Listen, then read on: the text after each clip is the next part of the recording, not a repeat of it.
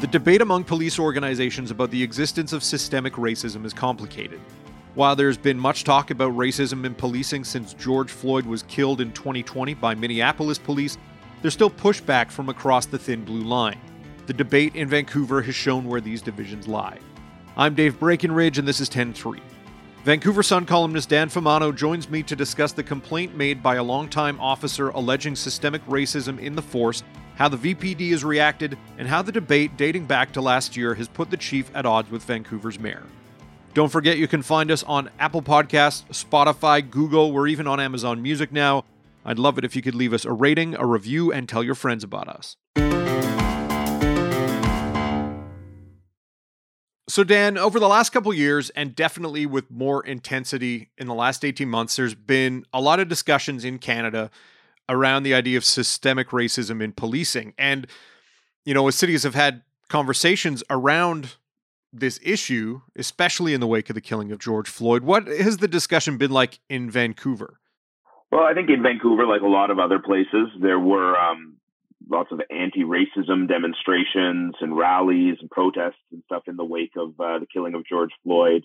There was a lot of discussion last summer here after he was murdered by police in Minneapolis.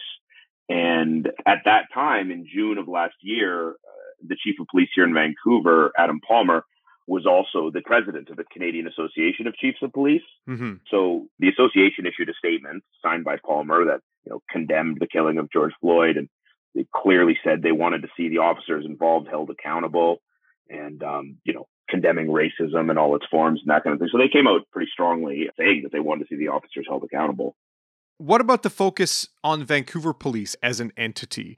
Obviously, the association comes out and says that we want to combat racism we condemn these killings, but there's been a discussion around the idea of policing in itself being an inherently racist structure, racist organization. What has the chief said about systemic racism within the Vancouver Police Department? And we're talking about a police department that, you know, in terms of per capita officers to people, it's number two among Canada's big cities behind Montreal. So we're talking about a fairly sizable police force in a one of Canada's three biggest cities what has the chief talked about in terms of his own force and the idea that you know it's a racist organization? Yeah, I mean, at that time, last summer of 2020, as you recall, there was lots of discussions going on around North America and beyond, you know, about whether or not systemic racism existed in policing and how that manifested itself. But around that time in June of 2020, sort of within, uh, I guess, a couple weeks after George Floyd's murder, I had an interview with Chief Palmer, the chief of police here in Vancouver, and I just kind of put the question to him about, you know, do you believe that systemic racism is an issue in either the Vancouver Police Department or policing in Canada? And he was unequivocal. He said, no. At that time, there were other police leaders making statements about systemic racism the head of the RCMP, Brenda Lucki, had initially said she was kind of struggling with the definition of systemic racism. And then she came out a day or two later with a statement clarifying that she is aware that systemic racism exists in all police agencies, including the RCMP, and it's something they want to try to do better. Uh, but when I was speaking with them, Chief Palmer said he's not going to be one of those police leaders who says he believes systemic racism is an issue in policing because he does not believe systemic racism does exist in policing, including the Vancouver Police Department. And he actually said to me that the suggestion that some people had made that there is systemic racism, he said he found that suggestion offensive. It's not only wrong, but it's offensive. So he came out, you know, quite unequivocally and stated his position, which was contrary to the positions of some other police leaders in the country. Mm-hmm. And I imagine that probably put him at odds with some people in Vancouver. Oh, yeah. You look at Vancouver as kind of being this progressive, West Coast city, not unlike its sister cities to the south, Portland and Seattle. Like it has a different feel than other cities in Canada may have.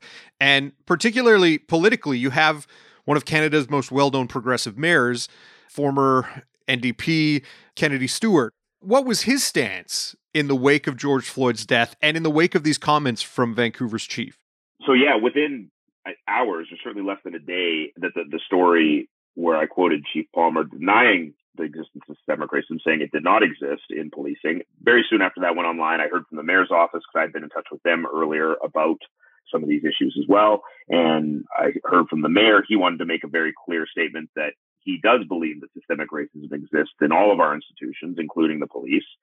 including City Hall, including, you know, all of our major institutions. So the mayor wanted to be on the record clearly, quickly stating his belief that systemic racism was still an issue and sort of needed to be combated. So, yeah, the mayor wanted to stake his position pretty quickly.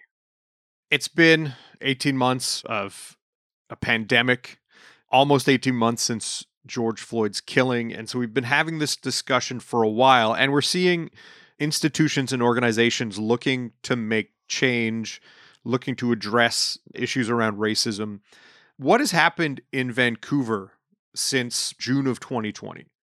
Over the last 18 months, there's been lots of debates around defunding the police. You know, people that's kind of been a bit of a rallying cry. And there have been debates here in Vancouver about the police budget. Mm-hmm. The police department is the single biggest line item in the city's budget. I think it's more than 20% of the city's overall budget. And there was a debate around this year's police budget. The VPD had requested a certain amount of increase. Uh, the police board had uh, supported that increase, but council ended up, they didn't cut the budget, but they approved a smaller increase than what the department and the board were seeking. And it was a pretty contentious thing at the time. I mean, different councilors took different positions on it.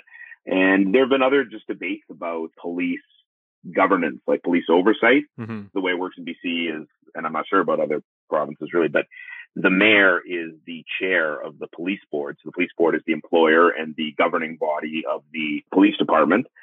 And most of the people on the police board are civilians who are appointed by the province. And then the mayor is just by uh, statute is the, the chair of the board. So Kennedy Stewart, as the current mayor and the chair of the board, you know, he said, as you say, you know, he's a well-known progressive mayor. He's a former NDP member of parliament. And he said he gets along with the chief Palmer in a lot of ways and they have a lot of conversations about operational issues.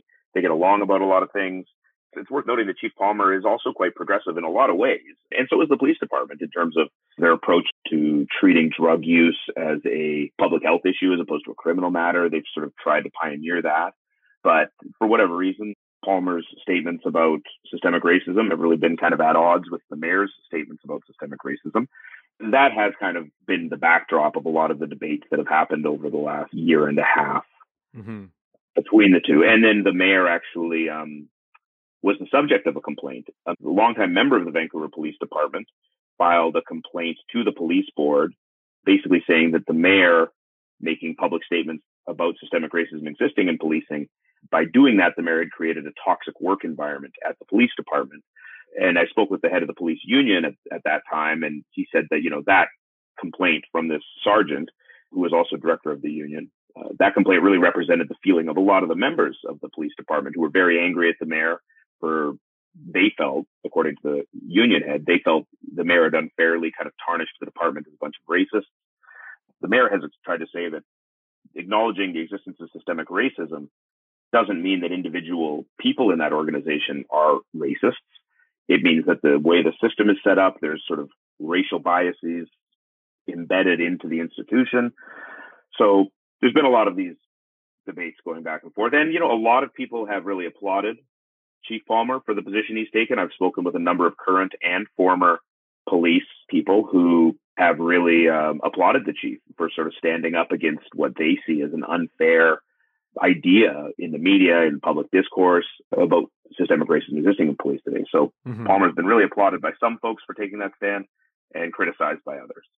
I did want to get to that because that's interesting that there's this divide within policing, even because, as you say, the, the police union, the chief, and, and many rank and file officers are of the belief that the police force as a whole is not a racist organization. And as you said earlier, the Palmer is the head of the Canadian Association of Chiefs of Police.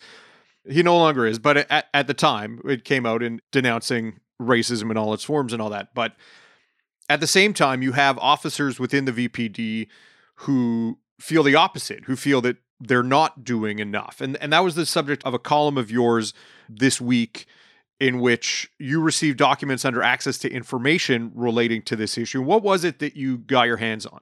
Yeah, so I had heard that an officer had filed a complaint about systemic racism inside the department we filed a freedom of information request and got a copy of the complaint. It was redacted. Big parts of it were blacked out, hmm. but you can see that the substance of it basically, you've got an officer who's a, a long-time veteran officer. He's been with the department for about 30 years. he's complaining to the board. He wrote to the board late last year, so December of last year, so about six months after um, you know Chief Palmer and the mayor had had their public statements at odds about systemic racism. So he was writing to the board saying systemic racism is a problem in the VPD. He was talking about it, at least in the unredacted portion of the complaint that I've seen, largely in terms of the promotional process within the department. He says that the department is very good at hiring for diversity. Mm-hmm. Their entry level positions are, are quite a diverse group. Every year, the recruiting class of new officers is quite a diverse group. The gender balance is maybe a bit closer to balanced than some policing organizations, ethnically diverse, linguistically diverse. So he's saying, well, the entry level positions are quite diverse the senior management ranks don't really reflect the diversity of the city. He was largely talking about the inspector rank and the superintendent rank. So the upward mobility at the VPD seems to be less diverse than recruiting within the VPD. Yeah, according to this complaint. Yeah. And I think, you know, the the police department in their response, they said that diversity at all levels continues to be a priority for them. And they pointed out that I think it was about 36% or something of their senior management ranks were what they described as ethnically diverse. So they didn't directly comment on any elements of the complaint. They said, we're not, it's a personnel matter. We're not going to comment on anything, a personnel kind of HR issue. Mm-hmm. When I spoke with the head of the police union about this complaint, he told me that in his view, the complaint was filed because this staff sergeant was basically just upset that he didn't get promoted to inspector for whatever reason and he suggested that the complaint was not really credible. So, is this being looked at further by the police department or the police board? What's the process here? And ultimately, if they come back and say, yeah, there is actually a problem with how we promote people, what can the police board do?